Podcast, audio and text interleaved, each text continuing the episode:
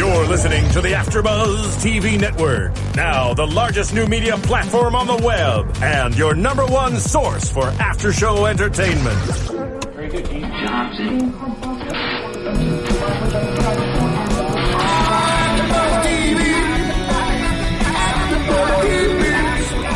AfterBuzz Studios in Los Angeles, California, presented by Maria Menounos and streaming live thanks to Akamai Technologies. This is AfterBuzz TV's Scandal After Show. We'll break down tonight's episode and get you all the latest news and gossip. And now, another post-game wrap-up show for your favorite TV show. It's AfterBuzz TV's Scandal After Show. YOLO, YOLO, YOLO, YOLO, yo, yo, yo, yo, YOLO. That episode was crazy, guys. Uh, this is the Scandal AfterBuzz TV After Show. That was season three, episode nine. YOLO, and we are going to break it down tonight. So freaking excited to talk about this episode. Um, I'm your host, Emil Ennis Jr., joined here with three other amazing hosts and gladiators, starting with Hey, what's up, everybody? I'm Cornelia. Hi, I'm Sophia Stanley. I'm Bam Erickson. I already know, as you can tell, I love this episode. What did you guys think about this episode, though? OMG, WTF. I think I cursed. I jumped out of my seat. I was running around. I couldn't look. I had to look. It was amazing. I feel like it started from last episode, Vermont is for Lovers 2, where I think Ava DuVernay kind of took the pace kind of slow, and now they just ramped it up in mm-hmm. full Scanda Shonda, Shonda Rhimes scandal pace. Love, love, loved it. What about you, man? Oh, good episode. It was really good. Yeah. It feels like season two, like the mm-hmm. like when Fitz got shot. That like that whole vibe. It was very intense. Mm-hmm. It feels like it's back to the old scandal. and you know how I always keep going back to the whole is very like very soapy, but it's you know when I say that it's soapy, it doesn't mean that it's a bad thing. Right. Soapy is very dramatic, and there's just so many things that go on, but. But with this episode, it was soapy, but there was so much going on, and, and there were so many twists and turns that it was good. And go ahead, actually, Emil. No, I was just gonna say it can be soapy just as long as there's a healthy balance. Sometimes it's like, oh my god, like the one-liners. But tonight I felt like it was a nice, healthy balance mixed with drama, soap, but it worked together. And it's funny for me, I actually felt the exact opposite. It actually did not feel soapy to me. It felt very much like old Scandal meets 24 Yes. meets Luther. Exactly. That's Thank what it you, felt like to me. Exactly. Like it was it was gritty. It was raw. Like I'm I'm amped. Like you can hear it in my voice. Like I'm amped. Yeah. So for me, today's episode actually wasn't soapy, and I prefer that personally. Well, let's go ahead and start with uh, Huck and Quinn. Quinn has gone through so many changes because she started off coming into OPA not knowing who she really is or she had this fake identity. Then season two, we start with her. She's Lindsay Dwyer. And then she has this evolution trying to figure out who she is. And then she comes to her own with Huck. And now Huck's turning on her. As an actress, to play this type of character, having that type of growth and be able to see a character grow like that because there's other characters on the show who haven't really had that growth but to go through this type of growth for a character that has to be such an amazing feeling for an actress to go through that and i know we used to hate on quinn a lot but i love her character now like at this episode Oh, you do? specifically I, Also, This- uh, Emil and I have never actually been Yeah. full Yeah. haters. That was me. Just FYI. Go I ahead, was, Emil. I was the the anti Quinn, shady Shaniqua flag holder. I mean there's been times where i've said some things about her character i didn't necessarily like but today like let's just break it down. Quinn, like she said towards the end, had nobody. Huck was her one and only. And then we opened up like from the jump, and this is how I knew it was going to be a good episode. We opened up where Huck is already like doing his tools and stuff, giving the monologue, and we thought we missed something. Like we kept rewinding, thinking that we missed some of the episodes. He's like, I'm disappointed in you, Quinn. You've been a bad girl. Yeah, just Yeah. going straight into it. And I don't know what I was expecting. I didn't watch any of the sneak peeks. I don't know if they showed this, but I wasn't expecting for Huck to torture part of his family. Well, we kind of got led into that at the end of you know the last episode, especially in the preview when they show when he licked her face. Oh you don't lick nobody's face if you're not expecting him to do something. Like if you're not expecting to go full in with the torture, com- fully commit. I'm not laying down. He licked her face. That's real. That's so like gritty. That's just that's the epitome of disgust mixed with terror. Imagine somebody licking your face and you like you. And after they said that you're you're we're we're friends, mm-hmm. we're family. I love you. And what's worse is I know I'm going to enjoy this. I've never done this with someone I loved. You're so new. You're so fresh. I'm sorry. He did, yeah. And then he licks her face. Ooh, that was good. Now, for me, I thought that's where it was going to end because for me, that was enough. Like my Did you- eyes would have been like, "I'll tell you everything." Like I will, I will tell you everything you need to know. So I felt like even I actually had, in fact, watched some of the um, the sneak peeks. I thought he wasn't going to have to torture her, Right. but I think I forgot that he's addicted to whiskey. See, I thought the opposite. I thought Quinn was going to hold out, be the most gangsterous, torture y they've ever seen. Because I was thinking, what other, what better way for Huck to start taking Quinn seriously for her to take the torture like a true G? But she still did. She did. She still did. I thought she was going to take it and wasn't going to get it. Give Because up that- She lost that too. No, because Two, even before two, that, though, two, think two, about it. It's Huck. You oh, know, she's seen Huck torture people. Like, Huck is the scariest of the scary. And when he initially, after his first monologue, took the tape off, and she was like, oh my God, oh my God, oh my God, like, I'll be good, I'll be good. The fact that she didn't spill the beans then, think about it. It was only after he pulled two teeth, right? Two teeth, that he then had to bind her again. after she sawed through with the glass. But do any of you guys think? Because I initially thought, and it's kind of similar to what you guys are saying, but I initially thought that when he was doing the first part before he finally got to torturing her, that it was just going to be like, okay, Quinn, like, like he, I didn't think he was. Re- I thought it was just like a game. Like he wasn't going to go through it. He was just showing her, this is what I do. You know what I do? I licked your face. Almost had you, but I'm not going to go through it." Like that's what I thought he was going to do. But Well, I'll make a confession, gladiators. I didn't watch any of the scene because I don't like gore. So I ran out. I, I can't even join in on this conversation because when I saw him putting the pliers to her teeth, I ran out. I didn't watch any of what happened with Quinn. Yeah. Laugh all you want to. Call me scaredy cat. So what? Who cares? But Gladiators. it is what it is. We I- had to yell for Bam to come back. knocking on the door and come back in, And I forgot. I was wondering why he was so quiet. And I was like, oh yeah, I forgot. He, He didn't, didn't we watch. didn't watch the scene. I refuse. Sorry. But again, and to me, like that's not a soap opera. Like that that reminds me of when um, Huck was in that room within a room in a basement being tortured by the government. It was that type of raw grittiness. And I agree with you. Like I thought that Huck was going to stop and actually not have to torture torture her. After he pulled out his fir- the first tooth, what he said, he's like, "We're gonna rip a little, talk Yeah, a little, yeah. little. rip a little, talk a little." And after he, you know, put the clamp on, hmm. I would have been like, nah, Huck, we don't even have to do that, homie. Listen, I was blackmailed. Like, I would have t- uh, completely spilled the beans.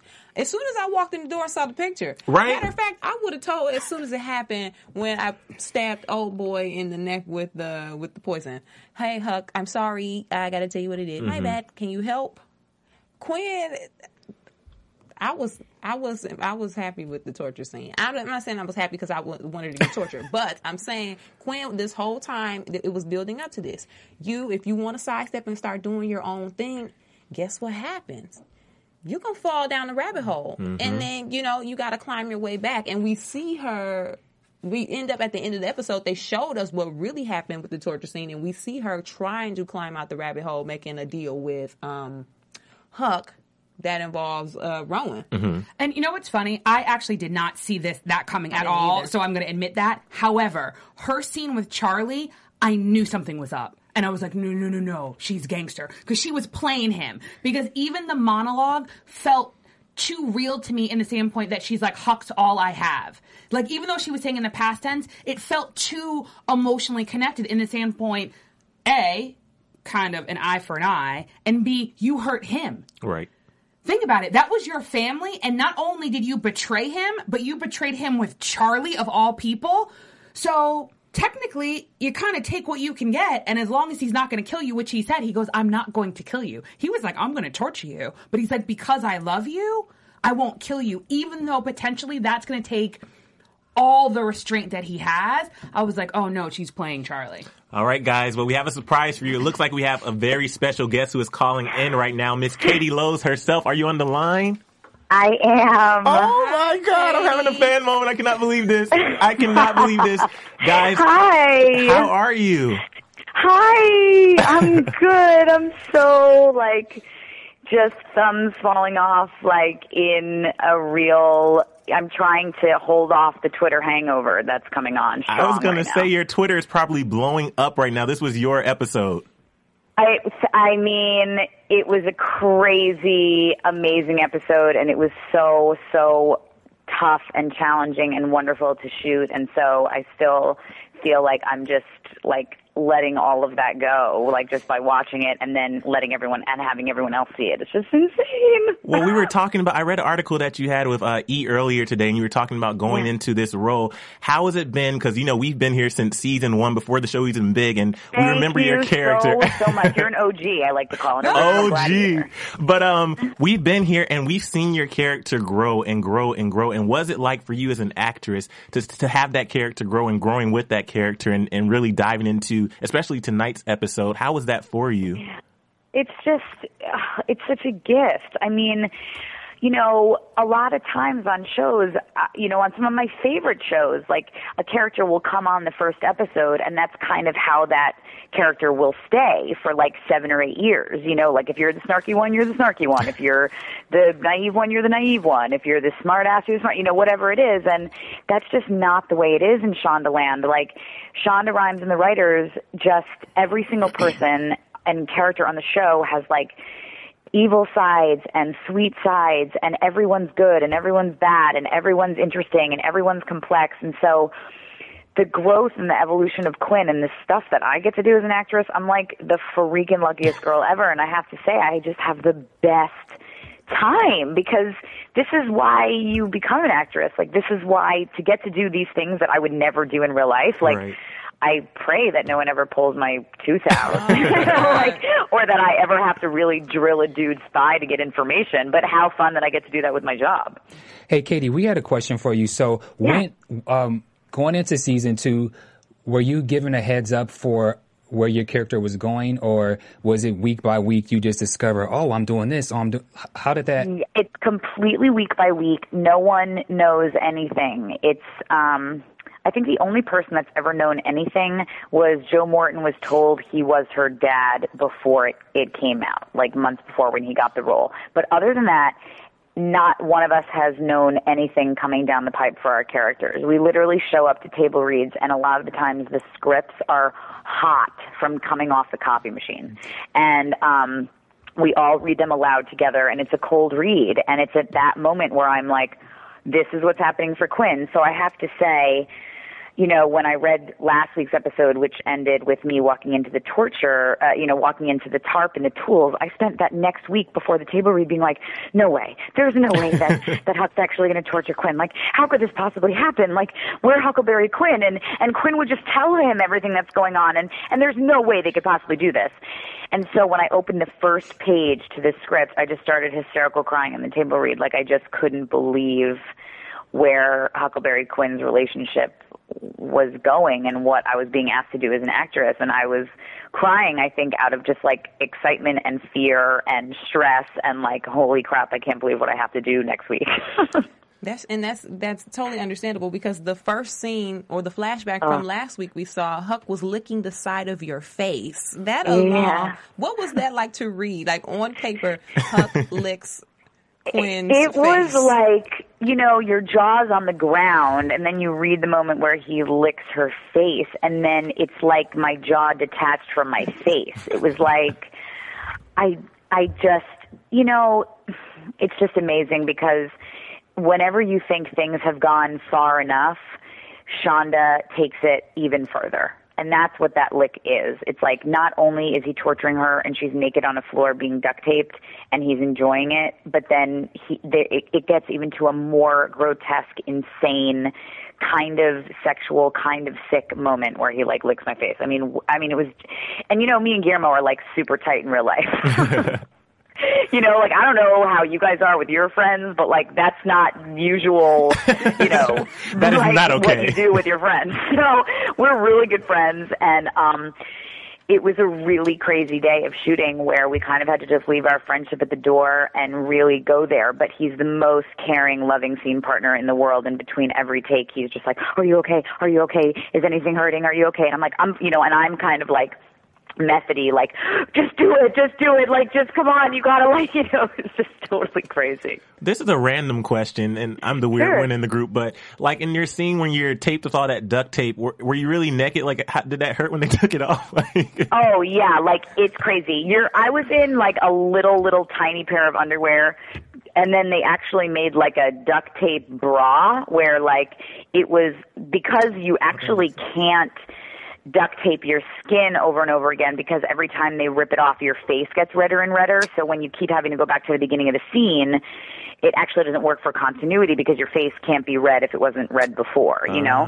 So they built this um it was like made out of gauze, like what you would use for an ace bandage, and that was put around my breastises, and then around the gauze was put all the duct tape. So the duct tape was actually stuck to gauze. It was really tight, Yeah. but the duct tape wasn't actually on my skin. The duct tape on my face, they would take the piece and stick it to cotton like a million times, so it would take the stickiness off it. So that is a testament to Guil- you know Guillermo's like acting, ripping it really hard, and I'm acting, screaming like it really hurt, but it actually didn't.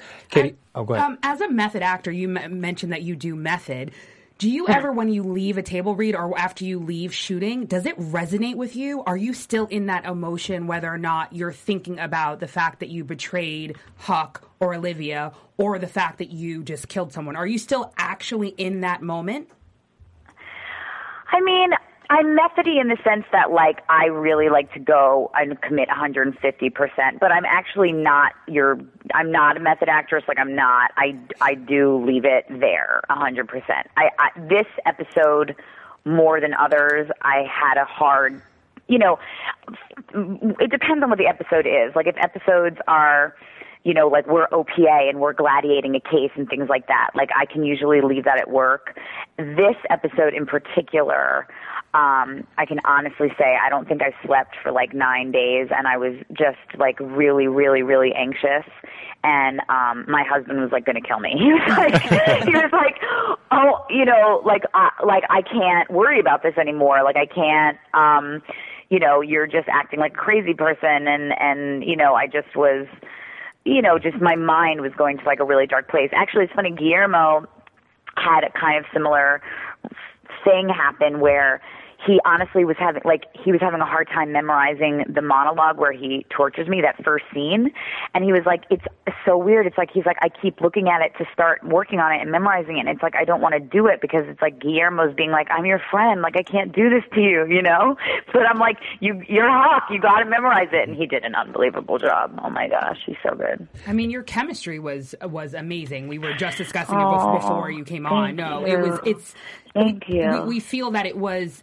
It's the essence of scandal. It's the essence of the grittiness, the emotion, the love, the hate. We're screaming at each other. We can't Right. figure out where it's going. It was. It was absolutely amazing. well, Ka- thank you Katie, we have just a couple more questions for you. Yes. Uh, there's been talks, you know, people uh, think of Scandal. Some people think that it's kind of uh, soap, uh, like so very soap opera-ish. And I know that you were on As the World Turns and Guiding Light. So what's your take on, you know, dealing with daytime soap and now doing a primetime soap or drama, however you want to call it? What's the difference? Well, you know, I don't consider Scandal a soap opera. I mean, to me, I mean, I don't mind that other people call it that, but to me, you know, it's it's all of the actors are committing 150% to the truth that is in the text, and and we kind of live by each script like it's the Bible, you know, like, mm-hmm. and this is the truth that we've been given, and it's our jobs to raise the stakes and be there and and like really really really really commit. And then the soap world that i used to like my first jobs was like on guiding light and then i recurred on as the world turns for a couple episodes. I bare i gotta be honest like i barely remember it i mean i was like 22 or something i think it was like eight years ago like i i was just so nervous because it was my first jobs and i was like oh please let me say the l- like lines right and like let them have me back and whatever so um but I- they are really different. I mean, they're they're really different. I mean, they're just um I don't know. I for some reason I just feel like Scandal is the most it's just once you get swept along on that ride, it's just so believable. How many episodes have you guys? Oh, how many episodes have you guys taped so far? Um, we just started episode 11 of this season. So, um, we, this is the episode, we're shooting right now episode 11, which will air after our little winter break for the holidays. Like tonight was like part one of a winter finale and the next th- Thursday is the last one for uh, through Christmas and the holidays and things like that. And then we'll come back with the back, um, episodes. So it's not like the real finale or anything like that. It's not like the season finale. It's just like, you know, most um, network television shows go on a break during the holidays, you know, so they can air all the Christmas movies and whatnot. Well, you know, here we don't we don't think um, Scandal's a primetime soap, and we're waiting for it to at least get nominated for Emmy. We saw Kerry Washington I was nominated. Know. Uh, we you saw know, it's so. Ah, I know. Come on, Kerry Washington. She is just. I mean, But one Dan of the won. greatest thing ever. Yes, say it again. I said Dan won, so at least we got one this year. Yeah, we got one, and we can hope for more. And you know, whether or not the show gets awards and accolades, which I truly believe It the writing and the acting that other characters are doing, and the ensemble. I mean, I I do believe that it is so worthy of that, especially with Shonda Rhimes and Kerry Washington. I mean, the two of them are just insanely beautifully talented. But you know, the great news about it is that the fans, it's like you guys and all the original gladiators and all of you guys spreading the word and then all these new people coming on and watching the show. I mean, what matters most to me is that everyone is so loyal and believes in us and believes in the show and tunes in every Thursday and like that to me is like the greatest award ever.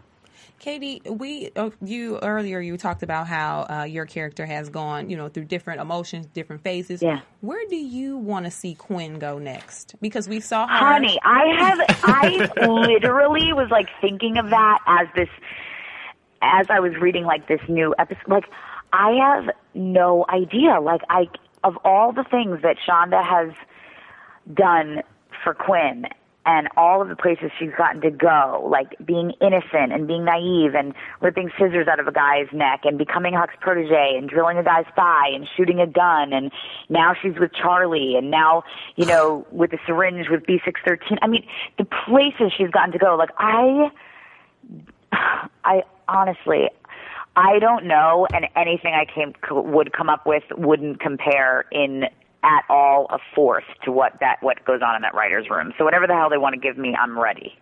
Well, here here at AfterBuzz, we talk about you all the time, and it is often we we go to battle. Um, and Cornelia, a couple of episodes ago, created a term called the cold piece. I'm going to let her explain it, um, and Okay. then we're going to tell you why we're bringing it up. So cold Okay. piece originally cold piece was to describe a character or a few characters within the show who either did something that was just super cold, just super Mm-hmm. bold. They made a statement. They maybe they killed somebody.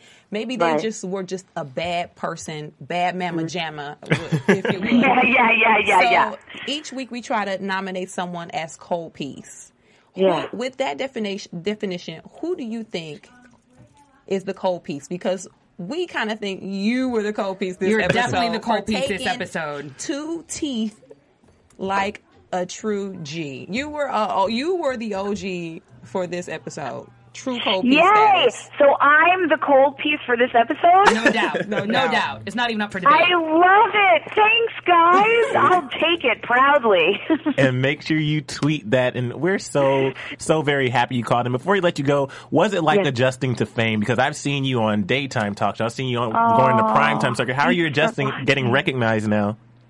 it's so you know it's it's a blessing i mean it's just really it's part of the job and i you know i i was trying to be an actress for a long time and i've had a lot of different day jobs and crazy things and it's been like a road to get to this place. And so it's just all wonderful and i can't you know, I don't think any of it would be possible truly without Kerry Washington because that woman is incredible at the business of being an actress and what comes along with being a celebrity and being on shows and all these things. And I learn from her because she's so gracious and graceful and, um, she's such taste and she's awesome. So I just tried to like pick up anything she does.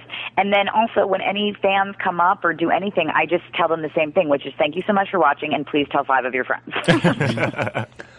so that I can keep living this amazing job. Well, Katie, we want to thank you, and I personally just want to say um, to you, I used to call your character a chicken head because of some of the things. Sophia I like it. I'll take it. eyes. And so I just want to say for the record, after what you did tonight as far as your character, I would probably never call your character a chicken head ever Aw, again. man. Aw, thanks. I appreciate it. I know it took a lot for him to say that. I really, really, really appreciate that. Thank you guys so much. And Thank thanks for interviewing you. me. And thanks for everything you guys do and for watching the show and for your AfterBuzz show and everything. It's so great. We need it. Um, thank you. Have a lovely night. you Thank- too. thank you, Thanks, Katie. Katie. Okay, bye. Bye. Bye. All right, guys. So that was our exclusive interview with Katie. I don't know who else interviewed her like right after the episode. We had an AfterBuzz TV exclusive right here, so that made me feel good. That was great. That was Very. great. That that made my night. Totally. Um, Thank- AfterBuzz TV exclusive. that. Uh, thank you, Katie, and she retweeted me. So thank you for retweeting in the middle of an interview. But uh, I appreciate that. That was really, that was really a blast, and that's one of the reasons why we do this because we get to give you guys a little bit of exclusive. Um, and yeah, that was great. I Yeah, enjoyed that. And just so you know, I mean, I think sometimes people don't realize with the time difference, like it's late. Yeah. Like It so, it, is doesn't late. matter where you are. Even here where we are, it's late, and she's been doing press all day. So again, thank you so much, Katie. And you know, you gladiators, you can let us know how you like the interview, and you can do that by going on iTunes. So all you have to do is you go to iTunes.com, you type in Scandal After Buzz TV, and all of our podcasts will come up for season one, season two, and season three. So more importantly, tell us or basically agree with us that Quinn Perkins, also known as Katie Lowes, is in fact the cold piece as an actor as well as as a character. And make sure that you rate, subscribe, and tell a friend. And just like Katie Lowe said, keep watching and tell five of your friends. so tell five of your friends about Scandal, about AfterBuzz, about iTunes. Rate, comment, and subscribe. We really appreciate it. Keep us five stars. Thank you, gladiators. yeah. Yes. So, um, YOLO. Oh, did we even reference where that YOLO came in though? No, he- we didn't. Oh, That was he said, "What are the Oh, kids saying he these days?" said, What's that stupid thing these kids are saying? YOLO. And then Thank he went you, huh? in. He went Right. in. And because literally, obviously, he's about to torture her, right? And the phone rings. And I literally, I'll be honest, I really screamed no. Because I was like, oh no, he's not going to torture her. and I kind of wanted him to torture her. And then he realizes, he's like, oh no. I, he's like, oh, I got to go. Liv needs me. And again, you think, of course, because Liv is so near and dear to his heart, he can't say no to her. But then he basically is like, no, I think I have time for one more. And that's when. Well, we're gonna continue that conversation online. That chunk of the episode was great, but we still had so many other areas of the episode that were great, like Cyrus and James. This whole situation, and you know, um, Cyrus and James has been a struggle with me because I've questioned many times in this show, does Cyrus really love James? Because the way he treats him, he treats him as an object. He treats him as just somebody he can use for his political purposes. He doesn't treat him like a husband. And we saw it in not last or two weeks ago episode, the one before that, episode seven, everything's coming up Mellie, I believe, when he approached Daniel Douglas and we saw that interaction when they finally had the spark and um, they were talking about using him for their purposes. They could bring this against Sally. I don't like how this whole thing went down. First, I watched you guys recap uh, last time.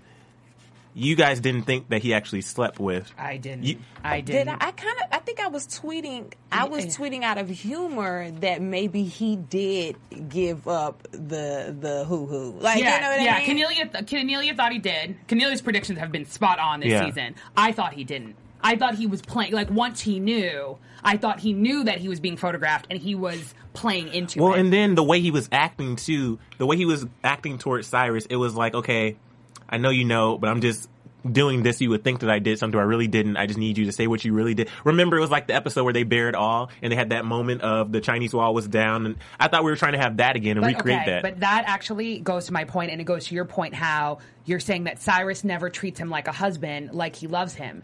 I think in some weird, twisted way he does. You want to know why? That naked scene shows that Cyrus doesn't love himself.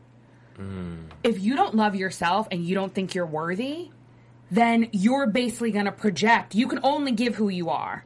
right? He literally sees himself as sneaky and slimy and exactly who Cyrus is. That's exactly who he always is. And I think that Naked Scene showed he's not above it at all. And then as the viewers, we get to see a whole nother side that James doesn't. He almost had James killed. So technically, daytime. In the so technically, pimping him out is actually not as bad as almost killing him.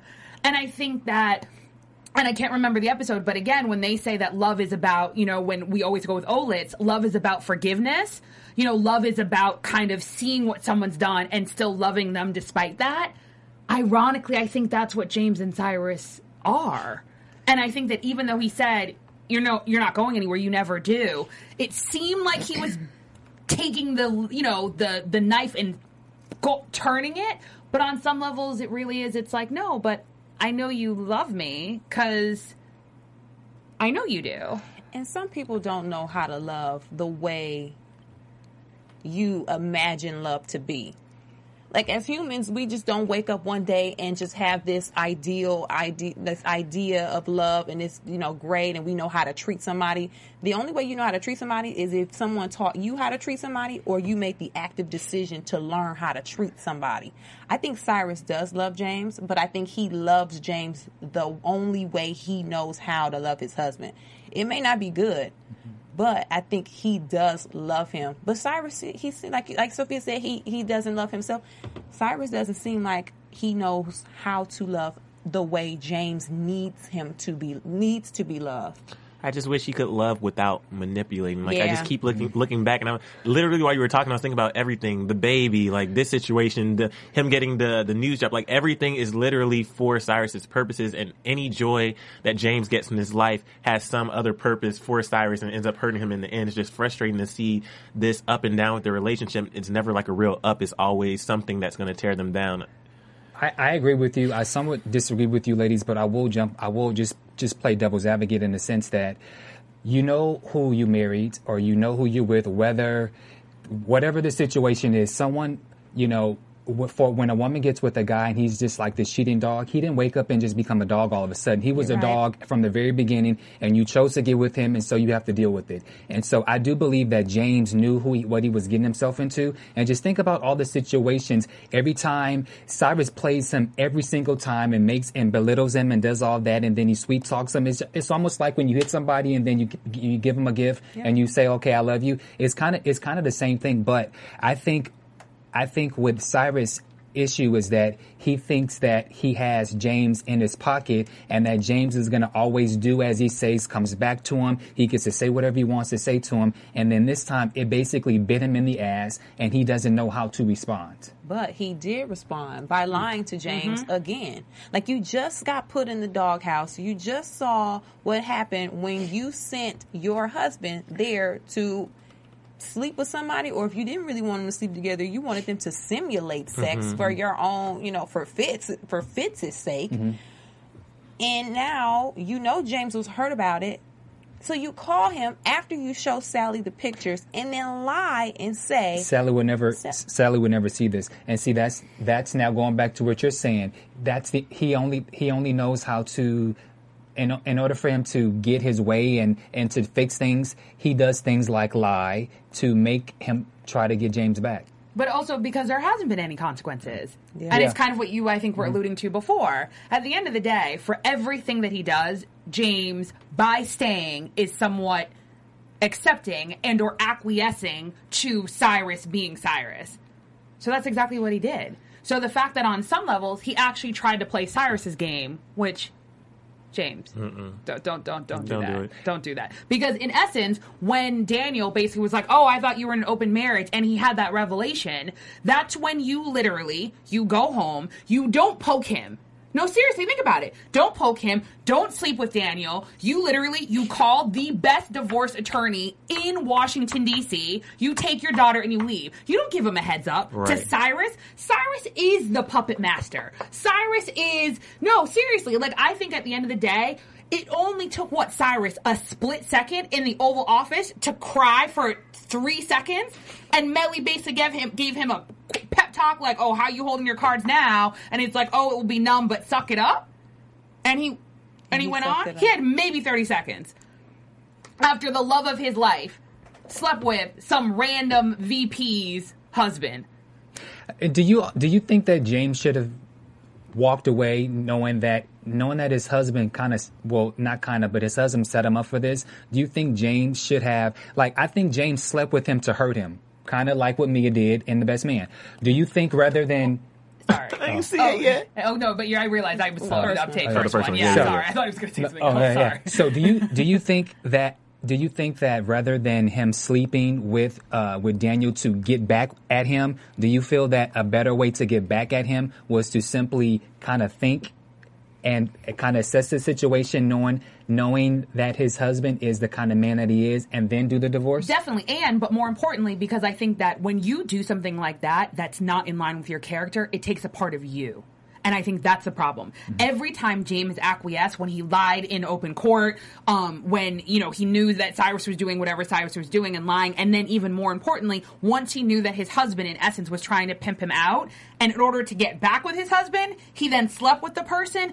That's taking a piece of him and his integrity and his honor, which then ironically is what's allowing him to lay with dogs. Mm-hmm. And if you're going to go through with something, hold the code then. If you're going to sleep with Daniel, follow it all the way through. Divorce Cyrus when he calls you to apologize. Don't Thanks ans- for the apology, Cyrus. I'll talk to you later. Goodbye, and keep going Right. on with your plan. Like if you're going to sleep with him, then you need to commit to what you did. You can't be like, okay, you're right, that was wrong, I'm sorry, and then try to have this whole repair situation and you know in the marriage. No, no. You slept with him now. You got to follow through. You can't double back. Well, even like with his little comments, and this is why I didn't know initially if he really slept with him. He would say things like, um, "Oh, uh, yeah, he really went deep," or um, he said like, uh, The it's quick and dirty." Yeah, little comments like that. I was like, "Oh, so did they really do anything?" And then we found out, but it's one of those things where, like you said, it looks like he has that repair thing in the background. I'm going to hurt him again, but then we're going to get back together. And then my thing is, But was he? So what? So what do you think when when he obviously showed the laptop and he was like, "Do you want to see the angle of the article that I'm taking?" And it says, "I want a divorce. I want a divorce. I want a divorce."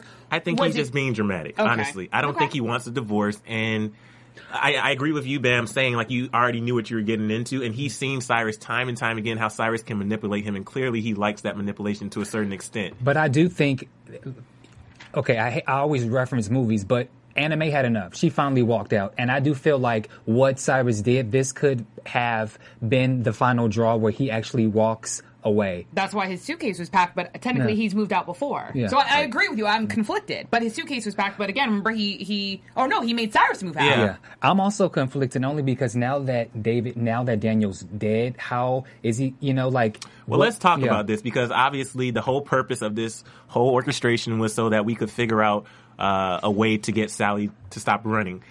Sally is a G though because when he walked into that office, I wasn't expecting this. When he, when Cyrus walked into the office and she had her rebuttals ready to go, she looked at the pictures, didn't shed a tear, and she basically said, "Oh, did you think that was going to stop me from?" No, no, no, no, no. Because the funny thing was, I was like, "Well, what is she going to do?" But one, she doesn't. I mean, she cares about her marriage, but to a certain extent. But when she said that America's not ready for uh, the president's chief of staff and his husband in this betrayal, that See, I just was wasn't expecting that. disappointed in Cyrus because you guys heard me when we were watching. I was like, Cyrus, get her.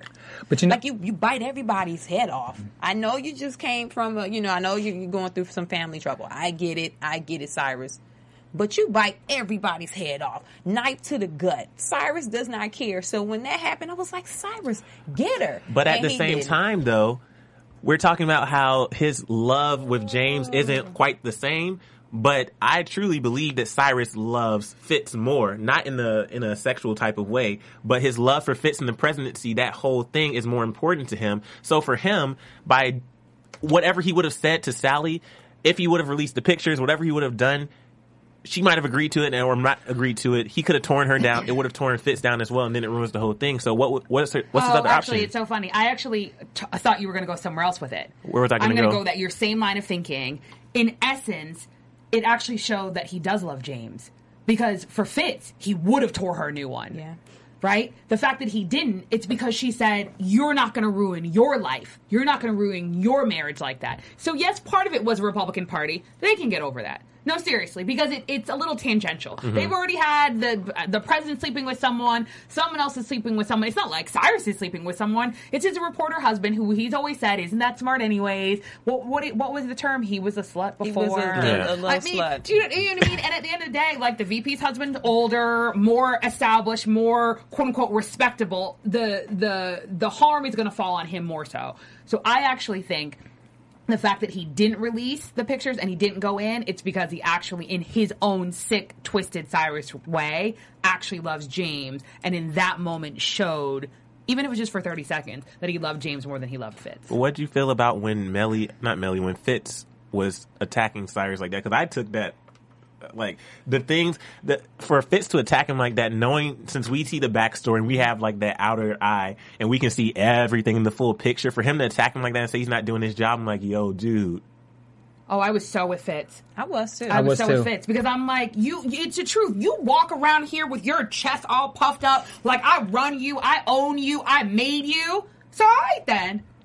And then, you know what I mean? And you play the card just like Cornelia said. If you're gonna play the card, run it all the way through. Why are you holding on to that? Well, that's my question. Sorry, Sorry. I- I'm sorry to keep I cutting you off. What, right. what, what did he think was going to happen, and what did he want to happen with James and Daniel? Then He wanted him to say no. That's he it. wanted him to be able to say no, to slap him in the face. He wanted him to slap him in the face to be like, I'm married. I love my husband. Mm-hmm. To come running back to Cyrus and be like, Daniel is gay. He tried to make a pass on me. Literally, he could go back. And I mean, he had the picture just in case to like do the slap or whatever. And then to go back to, to Sally and basically be like, your husband made a pass at my husband. I know he's gay. Blah, blah, blah. gotcha. But you know, just really quick, the reason that I don't think Cyrus could have said anything when that conversation with Sally, again, I go to this whole thing about when you leave intelligent women to just sit and do nothing.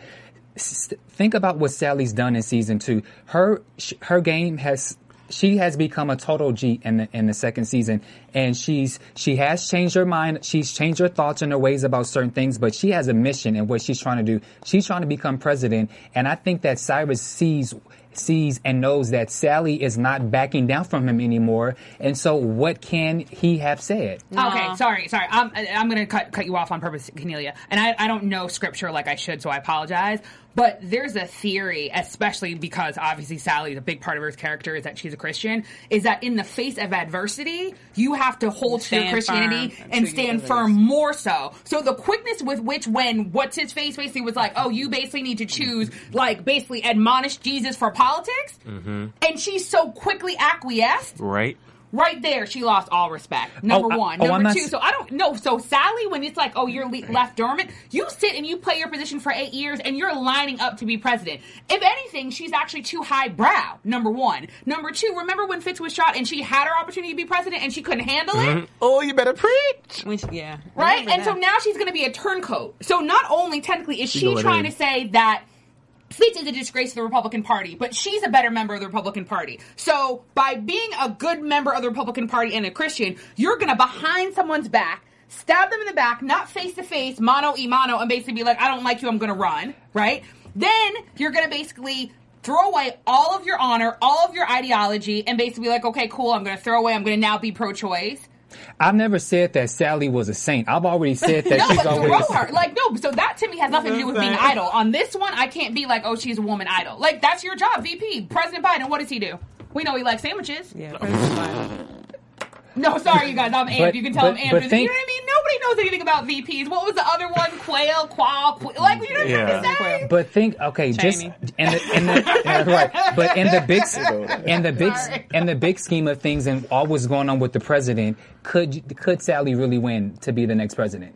Probably not. If she No, plays her she, card no, right, she plays cards right. Because the Josie end of the Mark is out the picture too? Completely. Because I don't think so though. Because uh-huh. the simple fact, I don't know what goes on behind the scenes, but if you're that willy nilly to just let go, like you said, Sophia, to just let go of your beliefs, if you, to me, that shows that you, that shows you too a little, you a little too on the fence. You're a little too a willing to do whatever it takes to get there. And when you're willing to do whatever it takes to get there, Yes. you're gonna do the wrong thing that it takes to get there, and you're not gonna get there. Like Which, it- which obviously yeah, is. you're not gonna get there But- because you're not really thinking. But you're look just, about- you're just you're impulsive and you're like, ah, I'll do it fine.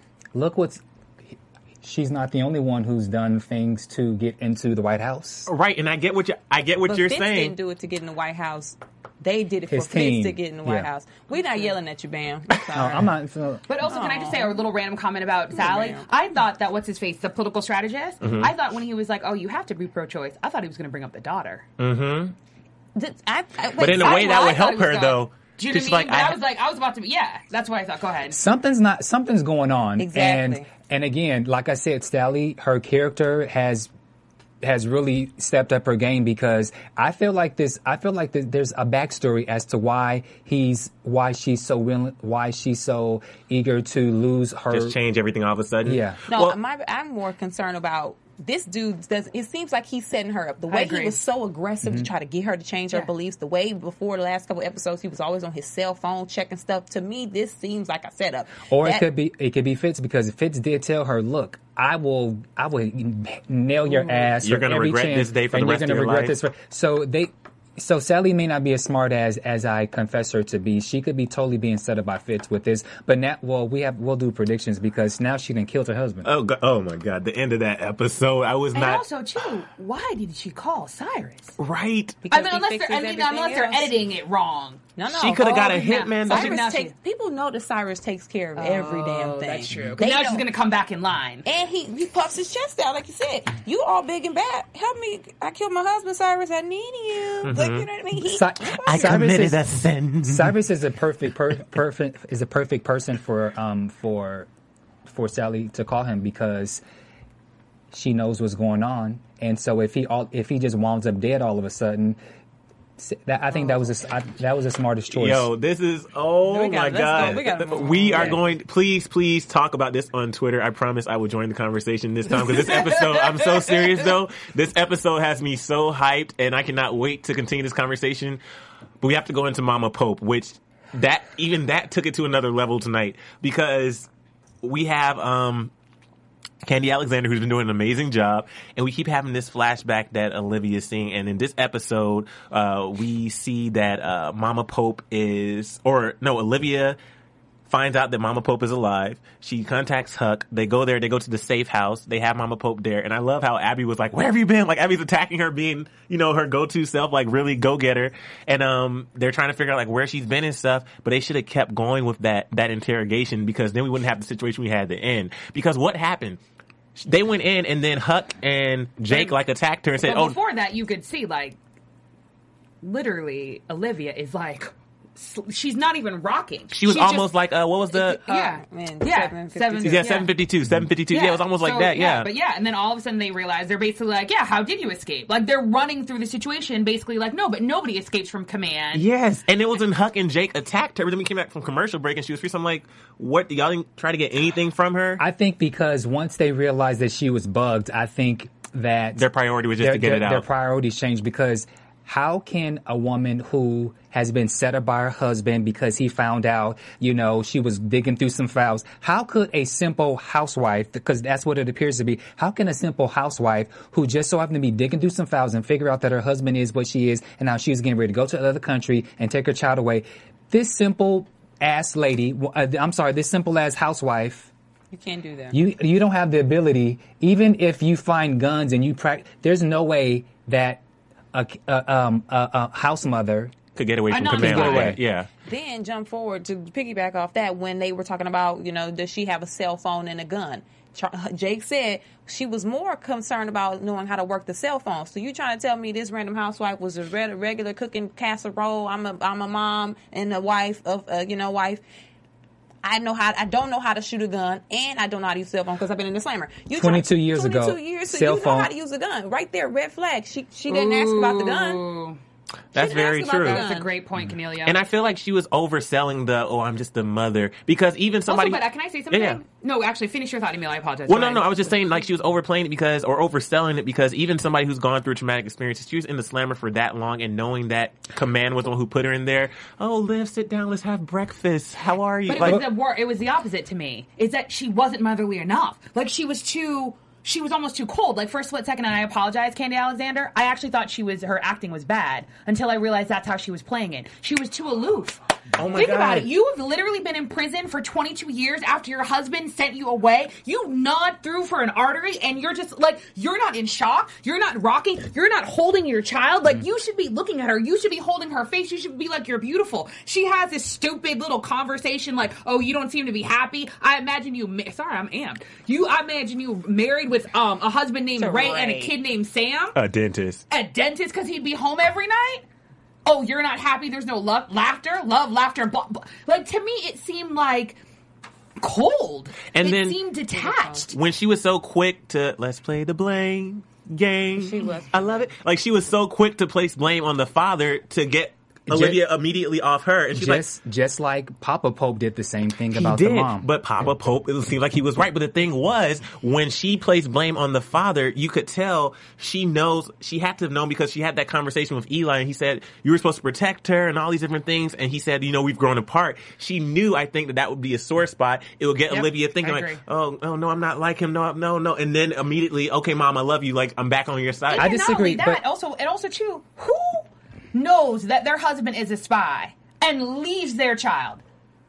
No, no, no. Seriously, I don't care what files you were going to go get. You figure out a way that you bring your child with you. And a side note, the little girl who played Olivia was left-handed. Olivia's not left-handed; she's right-handed. But anyway, um, sorry. But I thought We there- so silly. in my in my mind, I'm thinking that Olivia, a trigger set off even before she noticed. Once she had the revelation at the plane, when she was had that moment, like the 757, at one moment she kind of snapped out of it, and she's like, "Okay, we're going to do this, this, this, this." She kind of snapped out of it, and then when she was having conversation with her mom, she was like, "So tell me about it, but what's been going on in your life?" And she said, "There's not much to tell." after 22 years of, of, of you not seeing your mom and your mom wants to know hey how you doing blah blah blah you tell your mom of 22 years that you haven't seen there's nothing to tell Because there isn't though. Because Olivia's not happy with her life. What is she going to tell her other than the fact that with the she president?" right, Right. and that she's the Olivia Pope? Like the mom already knew that. That's not what your mom wants to hear, and that's why the mom went with the monologue about the fake family that she had created. Because the mom, just like Emil is saying, is is too. She's trying to play that housewife. That's what I want for you life, which theoretically is opposite than what we obviously it reveals that she is right? Because if anything, the dad did a good job. And I think that where the blame game is different between Maya and the dad is the dad goes, "Oh, that's what you think." He mm-hmm. always left it open ended. Like when she was like, "Oh well, mom said I need to stay with," and he was like, "You would think that." Mm-hmm. You can tell he's holding something in. And remember, even when I sat on the couch, like when he was on the couch, he was crying. There was loss there. So even though he may have been bad, he was really mourning for her, even though he potentially may have had her killed. I'm more disappointed in Jake and Huck because mm-hmm. Olivia, when you this is your first time seeing your mom in 22 years, yes, you're not going to be thinking straight. You're going to be all over the place. Your mind is going to be spinning in different directions. You're going to be mourning, re-mourning because you thought this lady was dead for 22 years. You're recapping your whole life. But Jake and Huck know what spies look like. They know what bad people look like. They know what it is to be somewhere isolated, tortured, whatever, and to come out. They know what it's like. So for her to them to know that she was in there for 22 years, them slam down the table, rip the thing, a chip out her back. She took it like a G. Somebody yelled, "Do it!" when they said, "Let's do it." No, it wasn't her. We don't know. So for, her, for them to know this the whole time and me watching her, I'm disappointed that they didn't pick up on she's too cool and too relaxed and too put together for for a regular house mom to be fresh out of the slammer after 22 years and her first time seeing her daughter. That's not how anybody acts. If somebody gets locked up for a DUI over the weekend, they come out a changed man. Like they don't, you know, you don't come out regular the same. Right. She was too cool. and i also found it interesting how they were not able to find her do you think that's Oh, no, uh, but it's B6 command. B613? oh, you, oh, sorry. In a way, yes, but they changed the place. They did that glare thing. Like they did Yeah. because the only thing they were sloppy was David coming. Yeah. that was to me the only sloppy thing. My thing is, we used to complain about how Olivia hasn't been there for Huck. Olivia's not there for Huck. She doesn't notice these things. But my issue was with Huck this episode so focused on Quinn that he was distracted. I think it's even before that though. I think it really is this whole command thing. I think we need to recognize like it destroyed Huck's world because for a split second, I think it made him question Olivia. So he almost has to prove his love for Olivia, which is then making him go off of emotion versus going off of normal Huck behavior, right? And we've seen this again and again. Whenever people on the show do things based on emotion, they're clouded and they don't run through the checklist. That's number one. But I still agree with Cornelia. But number two, regarding Jake, the problem with Jake is Jake actually doesn't love Olivia. Jake wants to piss off Right. Fitz. So again, their their allegiance is messed up, right? Because really, he really on some levels only wants to win Olivia to basically steal her from Fitz. He doesn't really love her. So I totally agree with you. He's not doing his job, and that's why even he was sloppy in trying to get Rowan, going after someone who was B three six thirteen, like seriously, Huck was like, "Oh my god, you're gonna trust someone who is in Wonderland?" He's like, "I trust you." The difference is, I'm out, and and I obviously have proven my allegiance to Olivia. Right. Who the hell are you? Right. Kind of on some levels, why are you still around? Isn't that what you said a couple episodes ago? Mm-hmm. No, seriously, Jake's got to go. I have to give props though. He had a lot to say to Fitz, and he was right dead in his face. And I was like, mm, "You're talking to the president of the United Well, States." because I even asked Cornelia, we finally got a little glimpse of the more more happened at Remington. He said, you know, you didn't have my back on that mission, you don't have my back now. So I'm mm-hmm. that intrigued me. I really want to know what happened at Remington. But again, like, oh my god, maybe I'm just like I don't like him. So again, they were in the Navy. We what we've done the math. At most, he was 25. It's not like he was running the Navy. He takes orders just like everyone Right. else. So if they tell him. Instead of going over here, wherever Remington was, you have to go over here. What's Fitz supposed to do? I'm supposed to text my boy while we're overseas and be like, "Oh, I won't be able to cover your back today." No. Do, do you know what I'm trying to say? But I think it's I I think it's Oh. I think it's deeper than that, especially being that the relationship It does seem deeper. it, it just it seems deeper. seems like but I get what you're something- saying. No, and it totally is deeper. And I'm going to run my own little theory. It's totally deeper. It's the same thing. Basically, to me, Fitz is trust fund, spoiled, governor's kid, gets this opportunity to quote unquote not have his back and not do what he was supposed to be doing. And he gets to be governor and now president of the United States of America, have a wife, and have Olivia. Right? And have everyone running around for him. Jake, we're going to presume, is not trust fund, really worked hard, worked his way up to the Navy, got to the mission that he was, and now had to take the rap, got swarmed into this Remington, so meaning that he had to lie, which is not in his honor, like, is not part of his character, number one. And because of Remington, then had no choice but to be part of B3613. So it was something that, if not for Remington, he would have never been um, consumed by then not having to be the honorable person he was meant to be. yeah, he, he doesn't have the life that he wanted. Well, before we wrap this up, and uh, we still have so much to talk about online, but what did you guys think about Fitz helping out Olivia with the plane? Because remember, and this reminded me a lot of what episode was it when Olivia was sitting there for Gladiator and she told them like the severity of the situation and what they were getting Yep. themselves into, and they're like, you know, over a cliff, all those different things. Fitz doing the same thing, but I'm like, I just. I understand he loves her, and he keeps he keeps saying, "I love you, I love you, I love you." I understand that, And she doesn't say I love you. she you doesn't back. say it back, but I, I don't. That wasn't smart. to me, I'm kind of like I said. I said last week. I think it was last week. I, I have a problem with Olivia asking people to do certain things that are going to put them in jeopardy for the sake of her own benefit.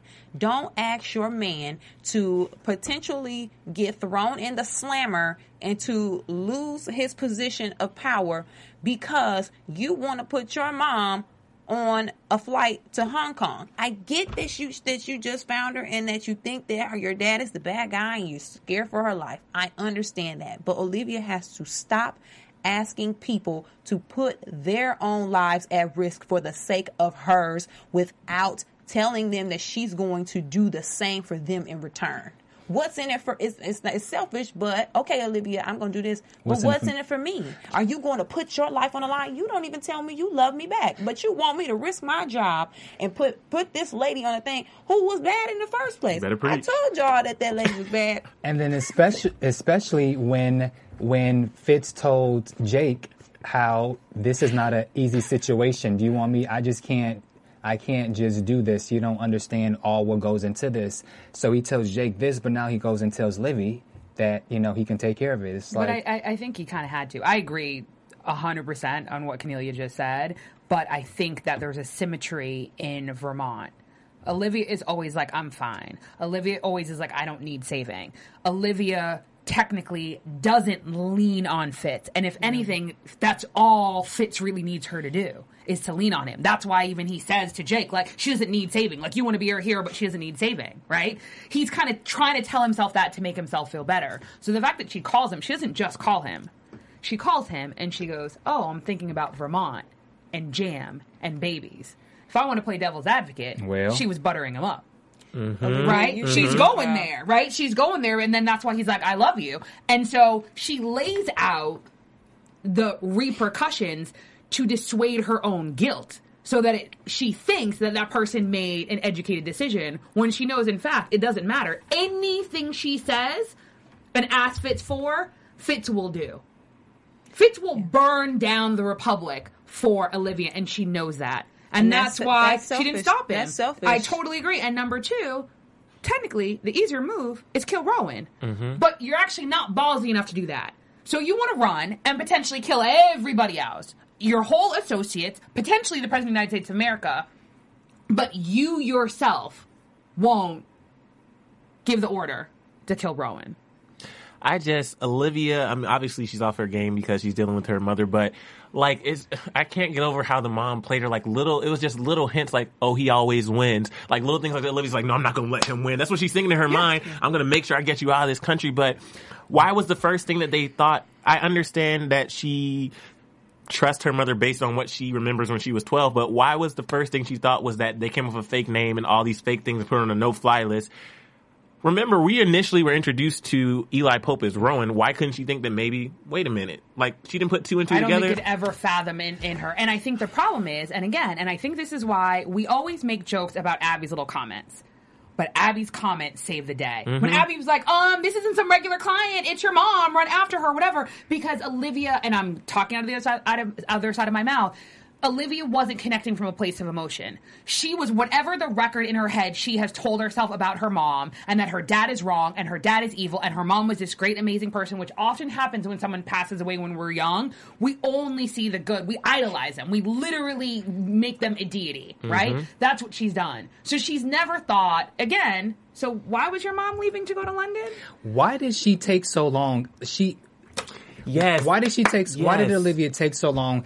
The the vision was there. You saw it, and maybe Oh, she had. no. Wait, but I mean, a I se- agree with you. I was yelling at the TV too, but in real life, it takes your brain a second. But no, no, no. This is my issue. I get what you're saying, and I was saying like speed the flashback up. I know you can't speed the flashback up in your brain, but when she realized and had that initial realization that her mom was Marie, she then like is calling and she's like talking and talking. I'm like, just do something to get her off the plane. Yeah, I agree. I but at the same off the time, at the same time though, if she would have jumped and done something immediately, Her mama would have probably. yeah, her mom, went tick if she tick boom. knowing who her mom is, her mom would probably figure out something. So where it's too late now. She probably killed everybody. So now, if she can, if she's on the plane, well, we can talk about this in predictions. Let's just go into predictions right now.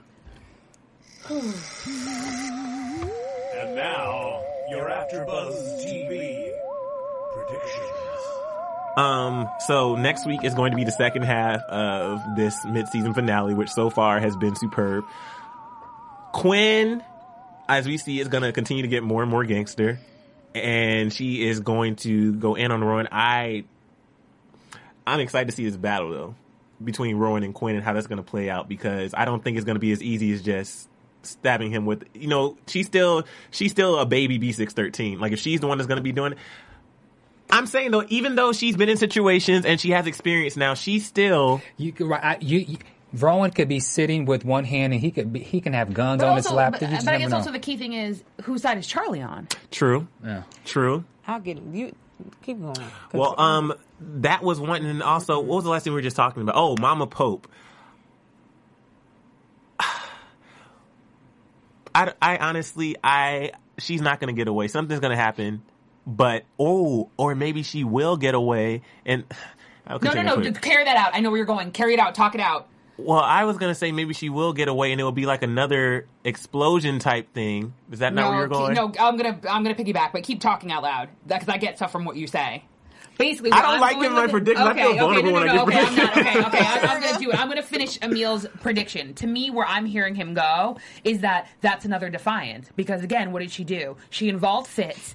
in basically, Oh, she got him in another no, scandal right before the election. Literally, she's obviously bad ass. She's she's a legitimate terrorist, and the president of the United States of America either got her off the FBI no-fly zone or use his connections at the Pentagon oh to my get a military plane to fly a terrorist who has been in jail for 22 years out of the country. Olivia, you done. My prediction one, I think Quinn is going to stab Rowan with that, that needle. Because what better way to end it is one, Olivia called in her last favor with Fitz. Like you guys said, this lady is going to be on her way out of the country. Fitz is now involved in sending a terrorist away out of the country. Now Olivia knows who the good parent is and who the bad parent is. So now she's really going to lose the good parent and have the bad parent. So I, I think I predict Quinn is going to stab Rowan. Rowan probably will die. Then now she has to what she really has her life is really what she thought it was the whole time. I'm stuck with this bad parent and it it's really sucks. I also uh I don't I just uh, yeah, that's it. I have so many. Are you done with your prediction? No, you go first. I'm still thinking. I might Um, not have one. Well, I just want to say, you know, Sophia, uh, last week or two weeks ago, you said somebody has to die. And so Daniel did die. He he's dead. He's gone. So my question is, C- Cyrus is oh, yeah. He's dead. he's dead. Uh, Cyrus is going to cover up Sally's murder, and now Sally has to bite her. Um, she has to um, put her foot in her ass again because now she has to side, and she's not going to be able to go with this new plan that she has because Cyrus is going to uh, cover this murder for her, and that now with the other guy who's helping her do this, there's going to be some kind of conflict between Sally and um, her advisor, and now Cyrus has helped her um, with the murder of Daniel. And I also wonder if I think James will now take Cyrus back. As far as Vermont, I don't think we're done with this whole Vermont thing because she talked about uh, and babies, and it just makes me wonder if at some point will Olivia go to Vermont for some reason or another. So I, I wonder about that. Um, we're going to see more of Harrison because it was a split second, but it was it was very powerful that this girl walks in and she says, you know, so and so he's back in town. Adnan Salif. Yeah, and um, that's it. All right. Well, I'm so excited to see what's going to happen. And we have to thank Katie Lowes again for uh, joining us on the line. And hopefully she can come in studio one day. But um, we really do appreciate you calling if you're watching to the end of this episode. Um, but where can we find you guys on Twitter or anywhere? Um, you can find me on Twitter at Sophia Stanley. Bam Erickson on Instagram and Twitter, at big6entertainment.com. At Canelia, Twitter, Instagram, and Facebook. At Emil Ennis Jr. on everything and Chasing LA on YouTube. Guys, it was such a pleasure. If next week's episode is anything like this one, we will be even more hyped and we are so excited. Can't wait for the mid-season finale. We love you guys and have a great whenever you're watching this. From executive producers Maria Menounos, Kevin Undergaro, Phil Svitek, and the entire AfterBuzz TV staff, we would like to thank you for listening to the AfterBuzz TV network. To watch or listen to other after shows and post comments or questions, be sure to visit AfterBuzzTV.com. I'm Sir Richard Wentworth, and this has been a presentation of AfterBuzz TV. Buzz you later. The views expressed herein are those of the hosts only and do not necessarily reflect the views of AfterBuzz TV or its owners or principals.